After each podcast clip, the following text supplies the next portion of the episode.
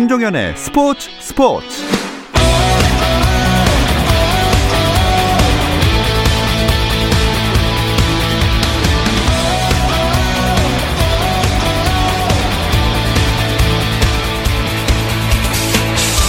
스포츠가 있는 저녁 어떠신가요? 아나운서 김종현입니다. 오늘 하루 스포츠계를 돌아보는 스포츠 타임라인으로 김종현의 스포츠 스포츠 출발합니다.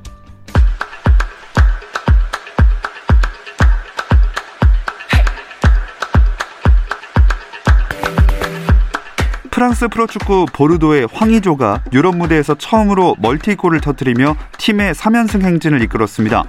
황의조는 리그왕 21라운드 홈 경기에 선발 출전해 전반 8분과 11분 두 차례 득점을 올려 보르도의 2대1 승리를 책임졌습니다. 황의조는 시즌 4, 5호 골이자 2019년 7월 프랑스 리그에 진출한 뒤 처음으로 한 경기 멀티골을 작성했고 황의조의 두 골 활약 속에 올 시즌 처음으로 3연승을 달린 보르도는 승점 32점으로 7위로 올라섰습니다. 미국 프로골프 투어에서 김시우 선수가 3년 8개월 만에 우승을 차지하면서 PGA 투어 통산 3승을 달성했습니다. 김시우는 아메리칸 익스프레스 대회에서 최종 합계 23언더파로 정상에 올랐는데요.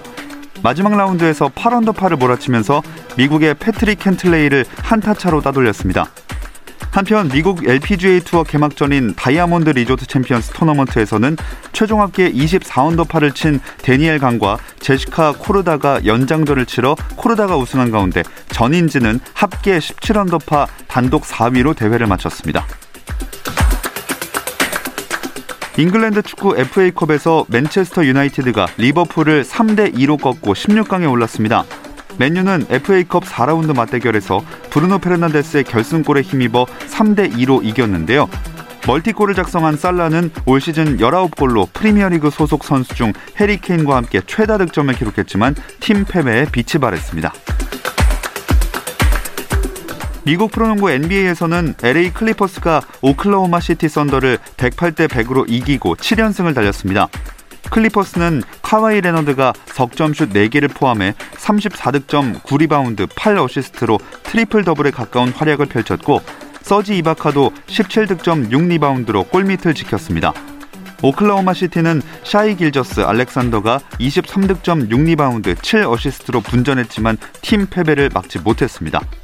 한편 오는 28일 예정된 멤피스 그리즐리스 대 시카고 불스의 경기가 코로나19 여파로 미뤄지면서 멤피스는 5경기 연속 경기를 치르지 못하게 됐습니다.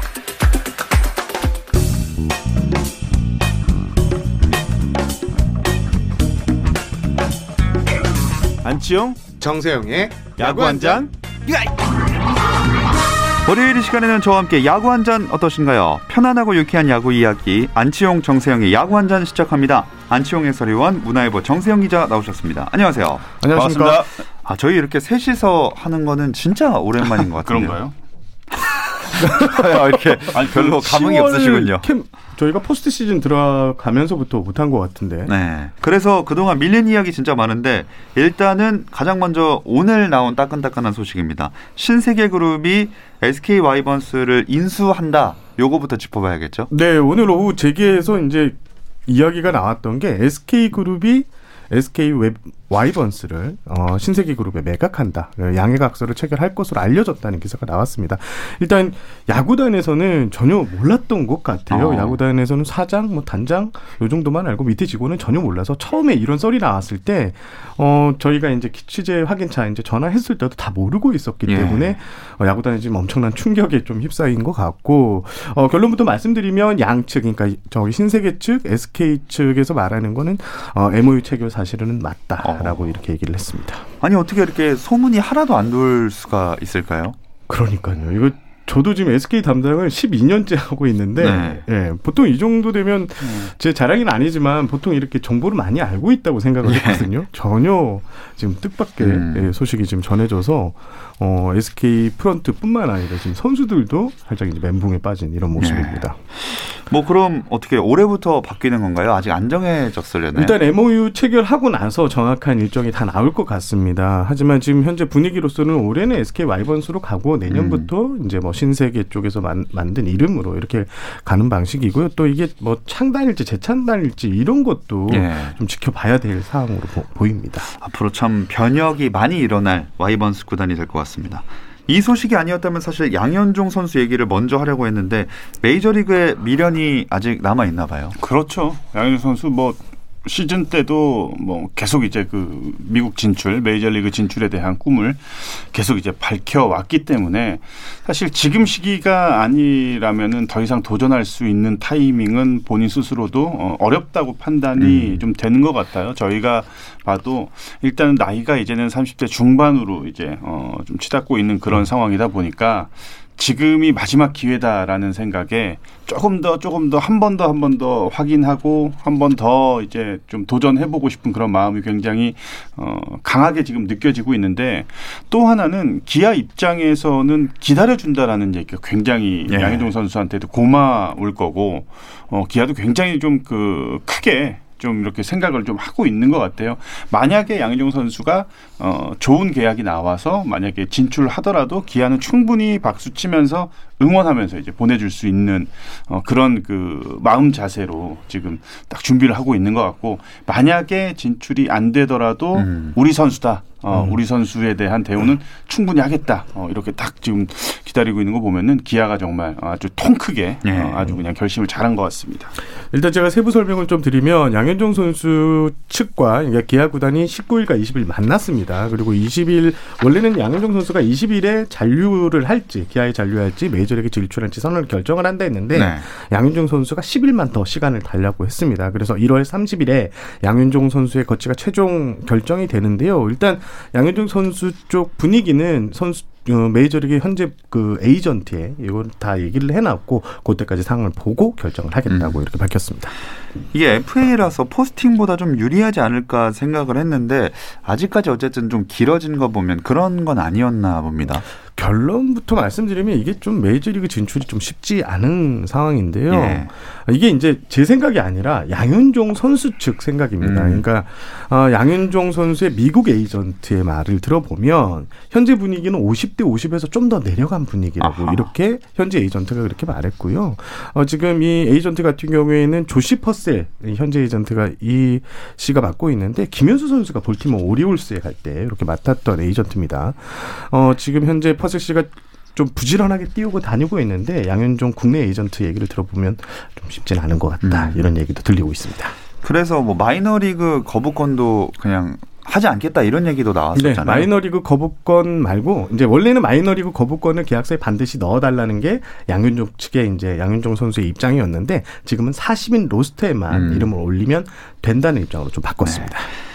자, 이렇게 양현종 선수의 계약이 아직까지 이루어지지 않고 있는 상황에서 기아가 좀 더 연장을 해줬지만 네. 계속해서 양측 모두 기다릴 수만은 없는 노릇이잖아요. 음. 시간 일단 뭐 30일까지를 음. 이제 일단은 어, 잡아놨고요. 양현종 선수 지금 사실은 굉장히 어, 이올 시즌 못 만들기에 지금부터 이제 시간이 많이 투자가 돼야 되는데 물론 많은 준비를 하고는 있겠지만 이게 결정이 나지 않은 상황에서 몸을 만든다라는 게 양현종 선수도 굉장히 부담스러울 거고 음. 하루 빨리 결정이 났으면 좋겠는데 뭐 야구 팬의 한 사람으로서는 미국 진출을 해서 뭐 류현진 선수, 김광현 선수와 더불어 어 국내 이제 그 좌완 그 3인방이었잖아요. 류현진, 김광현, 양현종. 이 선수들이 정말 국위 선양하는 모습을 어, 보여줄 수만 있다면 뭐 더할 나위 없이 뭐 좋은 그런 네. 또 음, 상황이 되겠죠. 일단 그 제가 19일에서 20일 기아와 양현종 측이 만났다고 제가 설명을 드렸는데 요 자리에서 계약금하고 FA 계약 양현종 선수 지금 신분이 FA거든요. 예. FA 계약에 어느 정도 합의를 봤다라는 게 야구계 음. 시선입니다. 그래서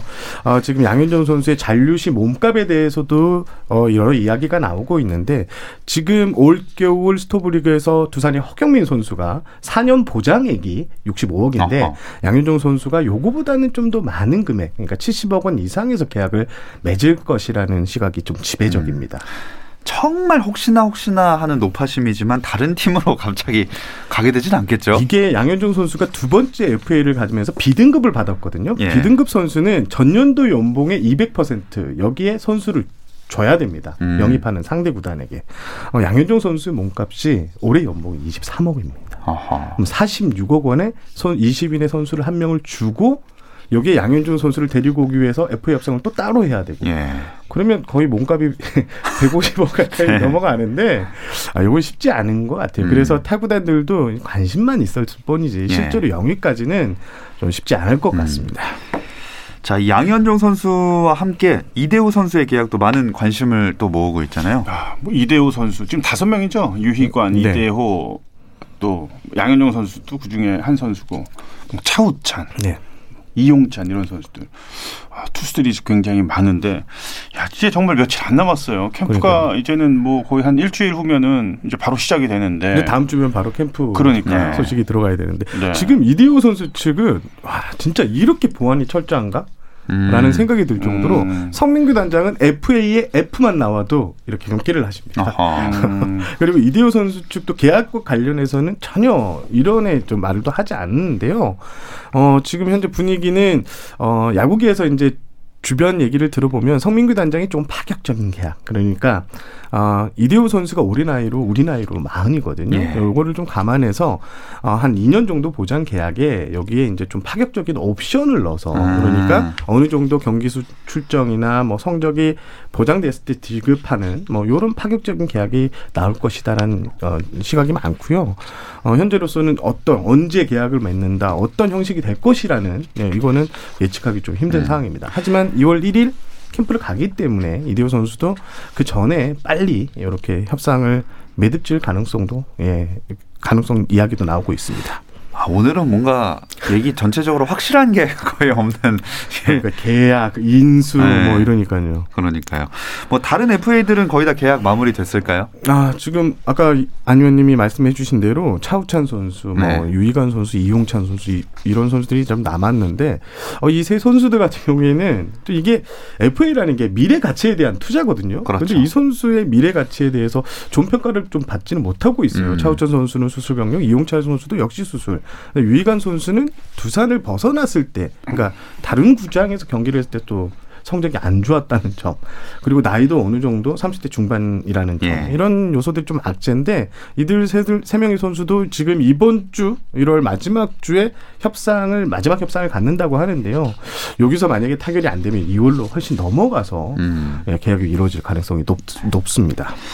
어, 암- 아직까지 계약 안 된 선수들은 결국 원소속 팀에 남게 되겠죠? 불리하죠. 지금까지 안 됐다는 것은 선수 입장에서 굉장히 불리한 지금 맞습니다. 상황이기는 합니다. 아마 이적을 하는 확률은 거의 제로에 예. 가깝다고 볼 수가 있겠고 결국은 지금은 이제 뭐 협상을 더 뭐 좀 조율한다.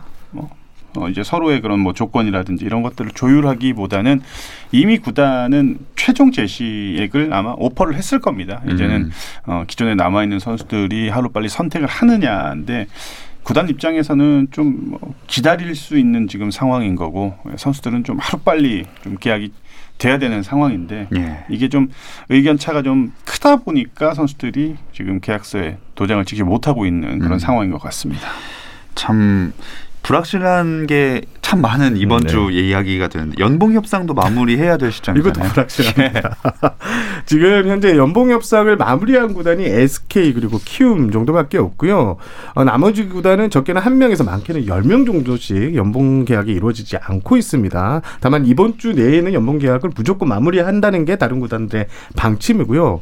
지금 NC 지난해 우승팀 NC하고 지난해 하위팀 하나가 어, 연봉 협상에서 한 10명 정도를 남겨두고 있어요. 어허. 그래서 연봉 협상에 상당한 진통을 겪고 있다 이렇게 보시면 될 것 같고 올해 연봉 협상에서 좀 눈길이 끌었던 거는 저는 키움의 이제 서건창 선수 계약이었는데 이 서건창 선수가 내년에 FA가 되거든요. 근데 예. 이제 B등급이 되기 위해서는 FA B등급이 되기 위해서는 어, 팀내 연봉 순위에서 이제 3위 이내 요렇게 이제 좀 빠져야 돼요. 그래서 아하. 자진해서 연봉을 삭감을 했습니다. 음. 네. 어, 지금 그런 케이스도 있고 또 한현희 선수도 FA가 되는데 요것 때문에 연봉을 또 삭감한 금액을 또 사인을 하고 네. 선수가 연봉을 자진해서 삭감한다는 게 좀 쉽지는 않은데 그렇죠. 그런 계약이 이루어졌던 점 그리고 어, 이종우 선수 같은 경우에는 오, 저기 5년차 최고 연봉을 받는 등 좀 키움 내부에서 이렇게 한 선수는 연봉을 깎아달라고 음. 다른 선수는 연차 최고 연봉을 받고 이런 좀 특이한 계약이 이루어지기도 했습니다. 네, 쉽게 보기 힘든 그런 일들이 많이 일어나고 있는 요즘입니다. 그리고 키움이 감독 선임을 완료하면서 10개 구단 감독 자리가 모두 채워졌는데 이 이야기는 잠시 쉬었다 와서 나눠보겠습니다.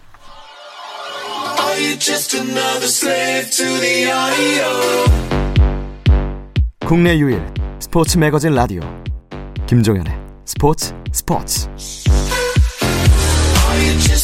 김종현의 스포츠 스포츠 월요일은 더가우 단밖의 이야기들을 안주 삼아 야구 한 잔 듣고 계십니다. 문화일보 정세영 기자 안치용 해설위원과 함께하고 있습니다. 이 키움이 홍원기 감독 선임하면서 이제 10개 구단 감독 선임 다 끝났죠? 그렇습니다. 가장 마지막 구단이 홍, 저 키움이었는데, 어, 홍원기 코치가 신임 감독으로 오늘 이제, 에, 선임이 완전 선임이 됐습니다. 오늘 기자회견까지 가졌는데요. 어, 계약 기간이 2년이고 계약금 2억 원, 연봉 2억 원 등 총액 6억 원의 감독 계약을 체결했는데 어, 홍 신임 감독은 음, 선수 생활을 좀 짧았어요. 1996년 한화에서 데뷔해서 2007년 두산 베어스에서 은퇴했는데 어, 한 11년 정도 됐는데 좀 짧은 그리고 또 굵직한 업적은 남기지는 못했습니다. 예. 뭐 유틸리티 플레이어였는데 어, 키움에서는 2008년 히어로즈 전력 분석원으로 이렇게 활동을 하면서 키움과 2년이 됐고 어, 수비 코치를 오래 맡았고요. 지난해는 또 수석 코치로 손혁 감독을 또 보좌하기도 했었습니다. 음. 어, 홍, 홍원기 감독 같은 경우에는 좀 공부하는 사령탑이다 이런 인식이 좀 강한데요. 오늘 취임사에서 취임사에서도 어, 공부하고 선수들을 배려하고 선수들 잘 이끌어가는 감독이 되겠다고 다짐을 음. 했었습니다. 가장 좀 눈길을 끄는 자격증이 이 심리 상담사 자격증이에요.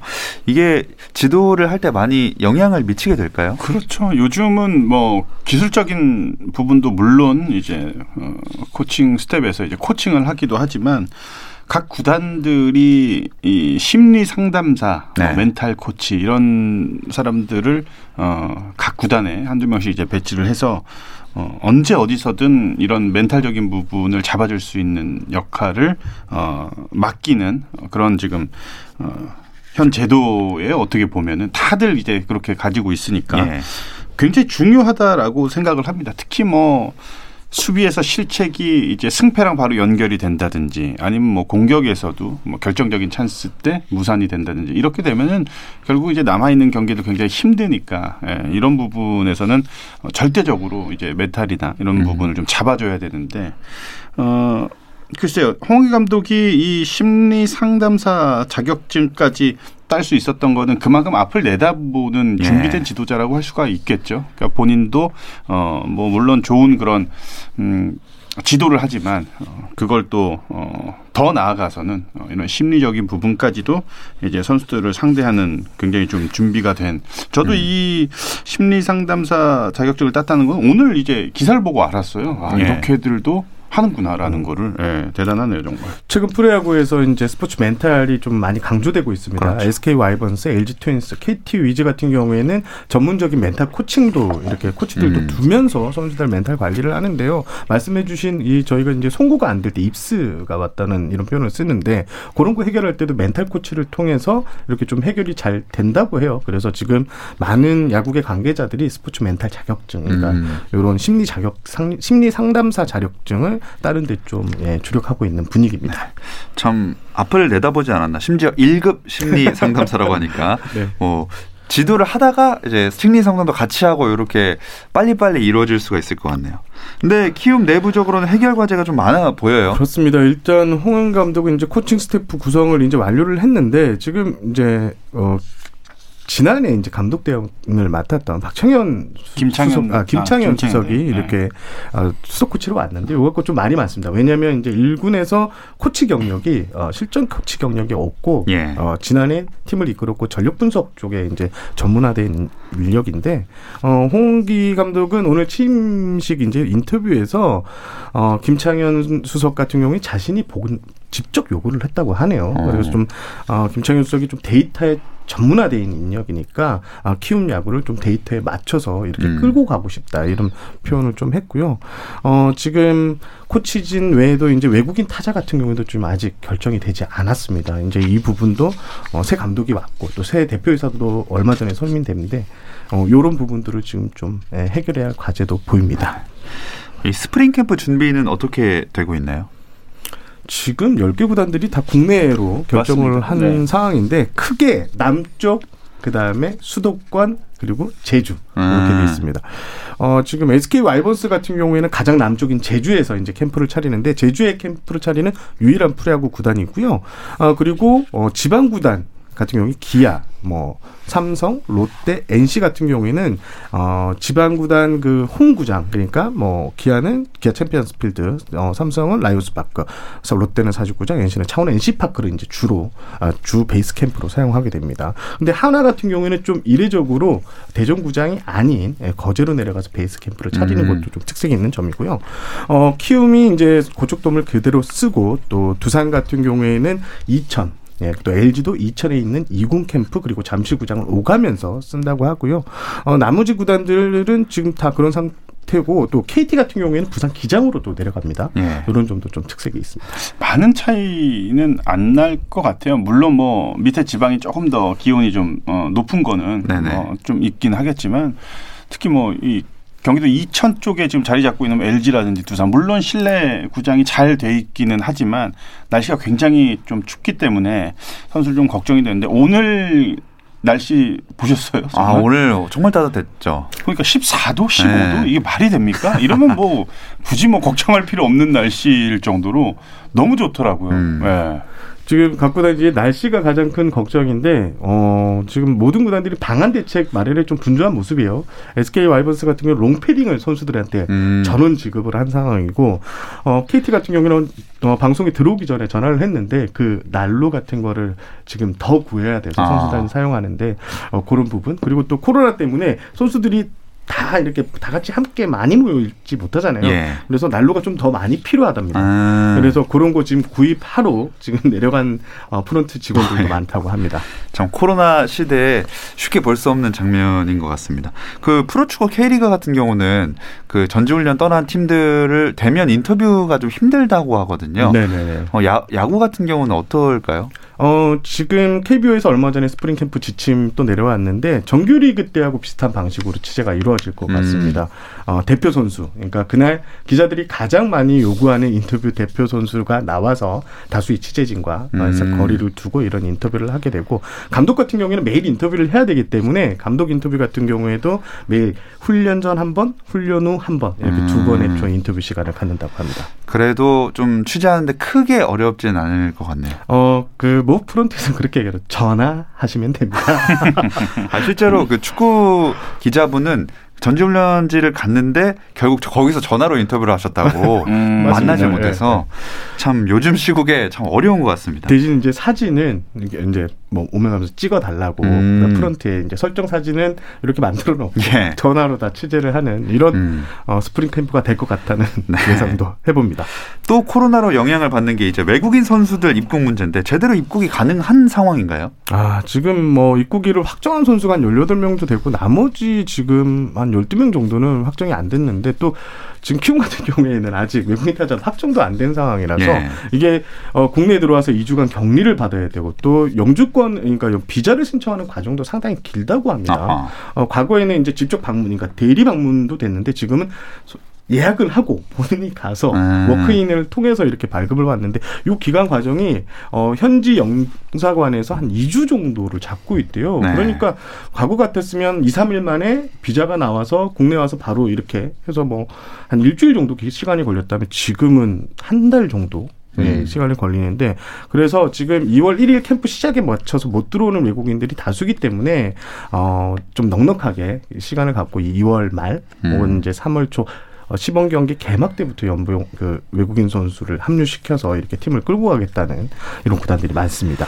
아마 이번 시즌에 좀 많은 구단이 외국인 선수 컨디션 관리랑 기량 점검하는데 애를 좀 먹겠네요. 맞습니다. 뭐 물론 뭐 외국인 선수들 개인적으로 몸을 만드는 데는 이미 뭐 정평이 또 나 있고 그렇게 어 어렸을 때부터 어 그런 루틴이 계속 이어지고 있기 때문에 그래도 야구라는 스포츠는 단체 스포츠이기 때문에 손발을 맞춰야 되는 시간도 예. 분명히 필요할 거고 어 그리고 정규 시즌이 열리기 전에 시범 경기 또는 연습 경기를 통해서 각 팀의 장단 점들 그리고 어 KBO 리그에 또 처음 이제 발을 들이는 선수들은 어느 정도 적응을 좀 해야 되거든요. 물론 다른 리그와 같은 야구지만 야구하는 스타일 자체가 완전히 다르기 때문에 어 어느 정도는 그런 시간들이 좀 필요할 것 같은데 입국이 늦어지는 선수들은 최악의 경우는 시즌이 시작된 이후에 합류가 되는 선수들도 예. 분명히 나올 것으로 예상을 하거든요. 그러니까 외국인 선수를 오히려 좀 빨리 이제 계약을 해서 빠르게 좀 음, 진행을 했던 구단들은 그나마 나은데 키움같이 아직까지 그 외국인 야수를 선택하지 못한 팀들 같은 경우에는 그 한 자리가 너무나도 크단 말이죠. 네. 네, 그래서 올 시즌은 여러 가지로 외국인 선수들의 합류 시기 음. 그리고 뭐 이런 것들까지 다 생각을 하면은 올해도 정말 뭐 다양한 어, 일들이 좀 그라운드에서 좀 어, 나오지 않을까 예, 생각합니다. 음. 네. 자 한편 롯데 민병헌 선수는 수술을 결국 결정을 하면서 스프링 캠프 명단에서 제외됐어요. 네, 민병헌 선수 지난 22일 날 뇌동맥류 수술을 받았는데요. 이 뇌동맥류는 뇌혈관에 벽에 균열이 생겨갖고 비정상적으로 이렇게 부풀어 오는 증상이라고 하는데요. 어, 민병헌 선수가 2019년에 처음에 이제 머리에 두통이 좀 있어가지고 병원을 찾았고요. 2020 시즌을 마치고 그러니까 지난해 마치고 정밀 검사에서 수술이 필요하다는 진단을 받았다고 합니다. 어, 민병헌 선수는 이제 이런 진단을 받고 구단에 알렸고요. 동료들하고도 좀 공유를 했던 사실입니다. 하지만 이제 알려지기는 이제 최근에 알려졌는데 아, 그리고 롯데 구단에 제가 좀 확인을 했는데요. 이제 수술을 받았는데 수술 경과는 좀 나쁘지 않다고 음. 하고요. 어, 선수가 회복과 전념할 수 있도록 어, 최선을 다해서 지원을 하겠다 이렇게 입장을 밝혔습니다.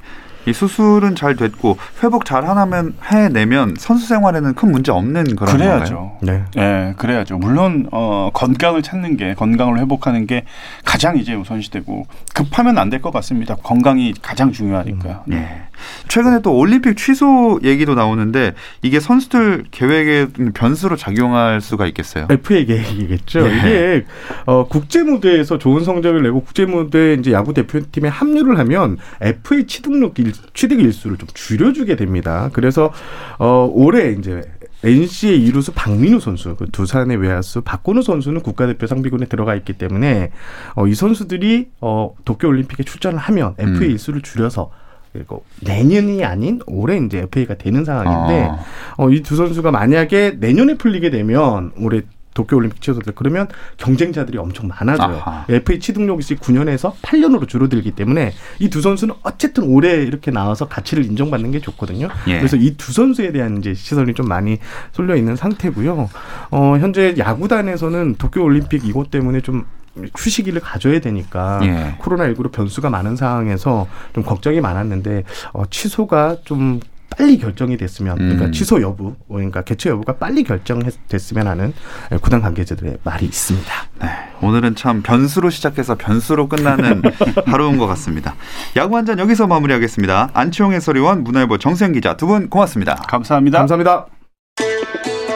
내일도 별일 없으면 꼭 좀 챙겨 들어주세요. 김정현의 스포츠 스포츠.